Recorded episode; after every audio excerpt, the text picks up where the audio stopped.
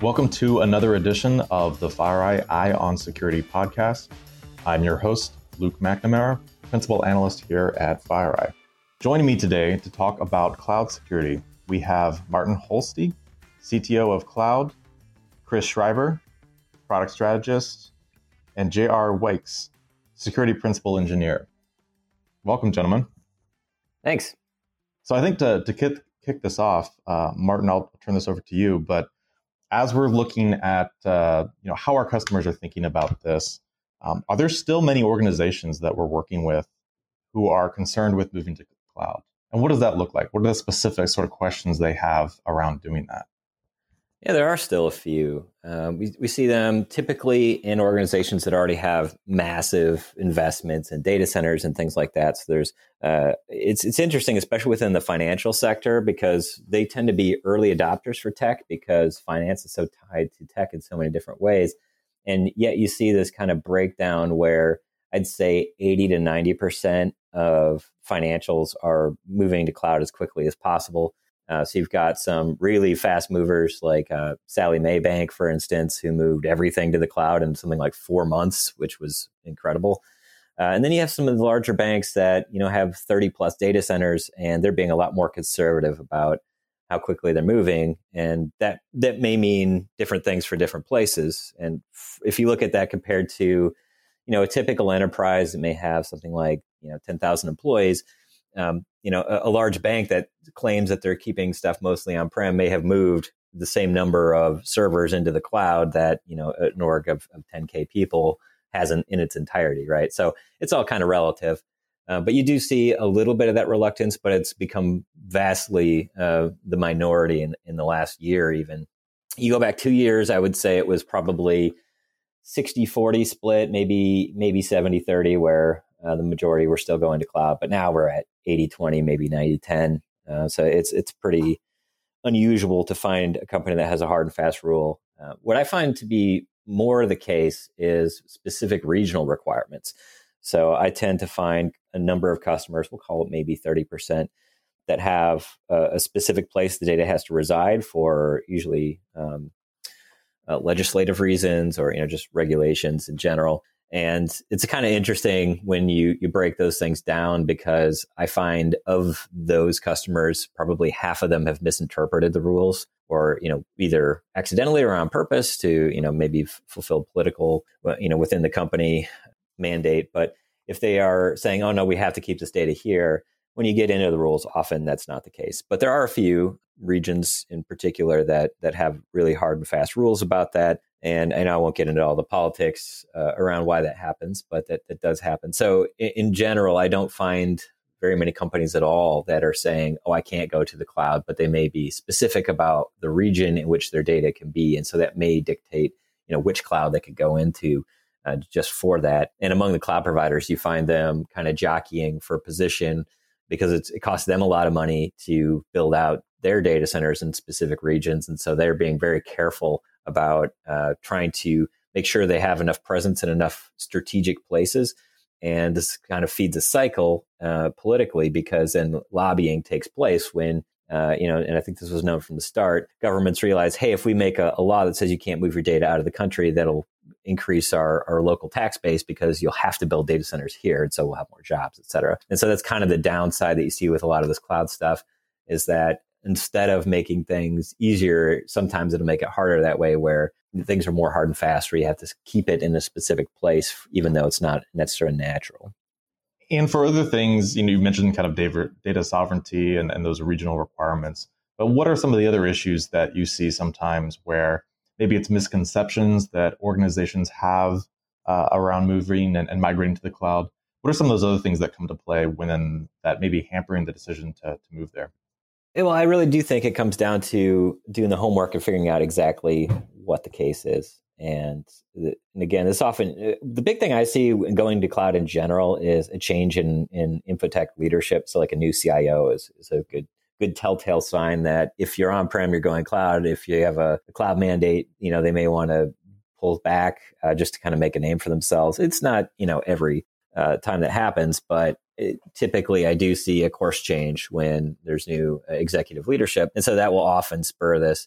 And because of that sort of political impetus, that's where you start to see things happen, not from a, you know, necessarily what's best for the technology or even necessarily what's best for the business, but just because of the politics in play, that may be the case. And that, I find that because when you dig in, there are very few, you know, hard and fast rules. Something just came up in sort of a related thing with Google and healthcare, and people were wondering about, well, is this going to be a privacy implication with HIPAA data?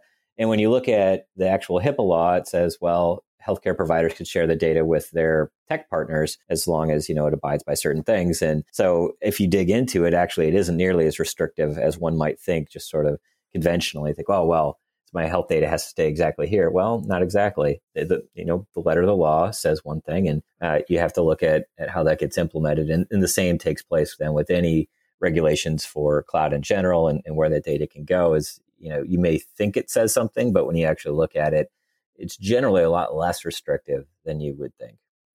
And so in addition to what Martin was sharing, I would also say that I also see a common misconception of organizations wanting to take all of their security controls that they have in place for on-prem solutions and just migrate those directly to the cloud. And while they have the best intent, it also requires that they start to think about the new types of threat vectors and threat landscape that's targeting the cloud. And with that comes a bunch of different options in terms of controls. So you don't necessarily have to do a lift and shift of all those security controls, but it's something that you need to think out and start to look at what options are available for protecting your cloud environment. So you'd mentioned the sort of threat vector, threat landscape for clouds. Let's get into that a little bit. When we look at what we've seen to date in terms of threats to cloud infrastructure, maybe even the utilization of cloud infrastructure for other sorts of cyber operations, what do we typically see? And what are the sort of things that organizations need to be aware of in securing their cloud infrastructure? So the big thing that we are seeing just all across the board is phishing in general. And it seems kind of counterintuitive to think of emails being, you know, a cloud security thing, even though I think most people associate email with cloud. Most orgs are doing cloud-based email at this point. And yet that is the number one cloud security item, is just to make sure that you have rock solid email security, because that's where we're seeing all the attackers come in. And I think that's kind of interesting, because historically, whenever there's, you know, a big shift in technology, the tech itself would be attacked. And what we're seeing now is it's really just credential abuse for the most part, or at least taking advantage of the inherent vulnerabilities of the content that runs on the clouds. That might be web app vulnerabilities. And I talk about this a lot with customers where, and JR was just mentioning the lift and shift. So if you have a vulnerable web app and it's running on-prem, and then you move those servers to the cloud, it's still a vulnerable web app. It's just now in the cloud. And for a lot of orgs that are new to it, they may not put the right permissions on the web servers that are running there. And so they may have, you know, cloud-based permissions to do all kinds of things. And those get especially interesting because suddenly at that point, you're right back to credential misuse, where if you have a valid login or API key, suddenly you can do all kinds of things. And I think that's one of the biggest kind of jumps for an organization from a security perspective to make, is to understand that IP addresses play no part for the most of the time. In this arena. Now, you can restrict things to certain IP spaces, and I recommend customers do that, which sounds a little, you know, sort of anti-cloud in a way. I mean, most people would think that, well, cloud, you don't have IP addresses, the sort of zero trust model. That's not true. There's still a lot of IP addresses that are relevant.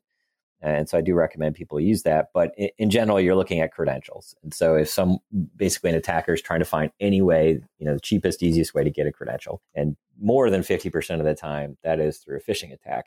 And so really from that perspective, it turns all of the tasks that you need to conduct as a security professional for cloud into a question of, are things being, are logins being used the way that I expect them to be used? And that becomes a business question and not so much of a technology question, or at least, you know, less of a bits and bytes question. So, you know, previously on-prem, you'd have firewalls looking at specific content going through them, things like that, with like intrusion detection and all this different tech.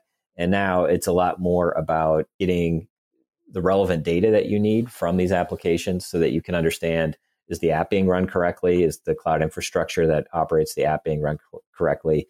and not worrying as much about, or I shouldn't say not worrying about it, but not having to deal so much with attackers trying to break down the front door or find clever ways to bypass the front door. It's much more just walking through the front door with somebody else's key card, you know, to put a physical example to it. So that's the big shift that we're seeing right now. But I think that's a very good point that really gets at to how credentials, you know, have the potential to even become more important than they are now with their usage in this infrastructure. So what I would imagine things like identity management, all that becomes much more important. How might organizations, you know, have to shift in how they think about some of these things because of the importance of now the infrastructure they're utilizing with respect to cloud? So the big shift that you are seeing is trying to track who did what.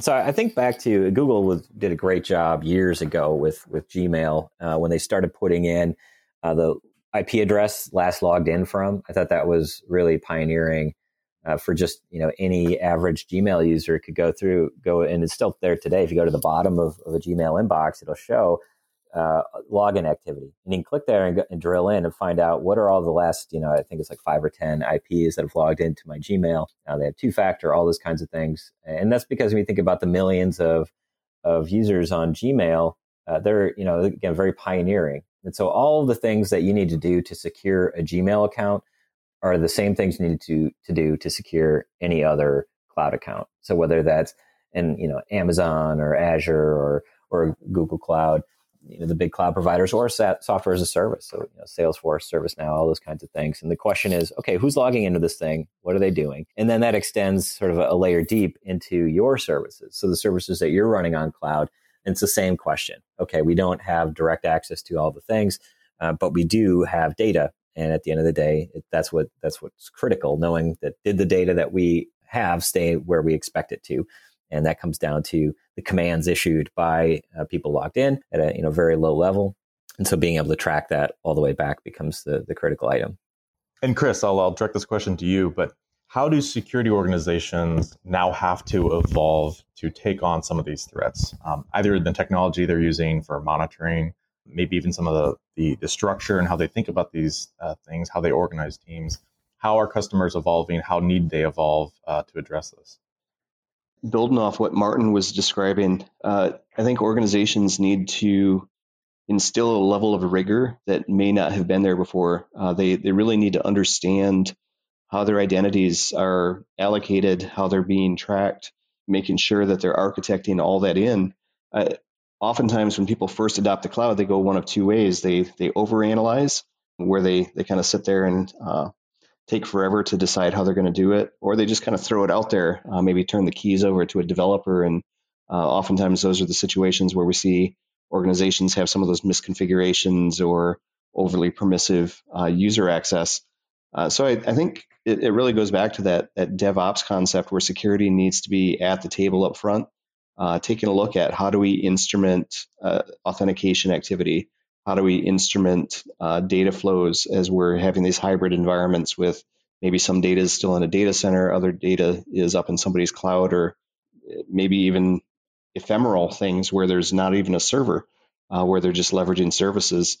And so I think having that rigor to understand how you're architecting your applications, how your data is flowing, keeping the focus on the data and the authentication is really important as organizations take a look at how to design their cloud-ready security posture.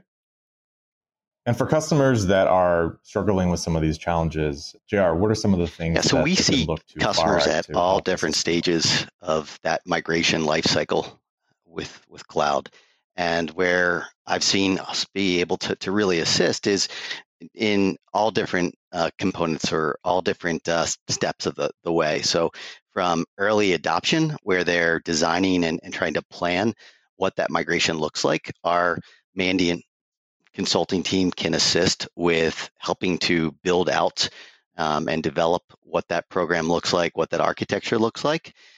For customers that have already started to migrate to the cloud, we can begin to take a look at that and perform assessments against that to ensure that those common misconfigurations that Martin and Chris had mentioned do not exist. And if they do exist, give them guidance on how to remediate those. essentially our consulting can help along that whole life cycle, whether it's at the beginning planning stage, whether it's in the middle development stage, or even one that's already been deployed, we can help out from an assessment perspective. Fantastic. And for individuals, organizations looking to learn more about that? Our website at fireeye.com, and look under solutions and services. And from there, you'll see a whole list of all of the services that our consulting team provides. And I would call out of interest would be our Mandiant Cloud Assessment Services. And that will be specific to the items that I just mentioned. Excellent. Thank you so much to Martin, Chris, and JR for this great discussion around cloud security.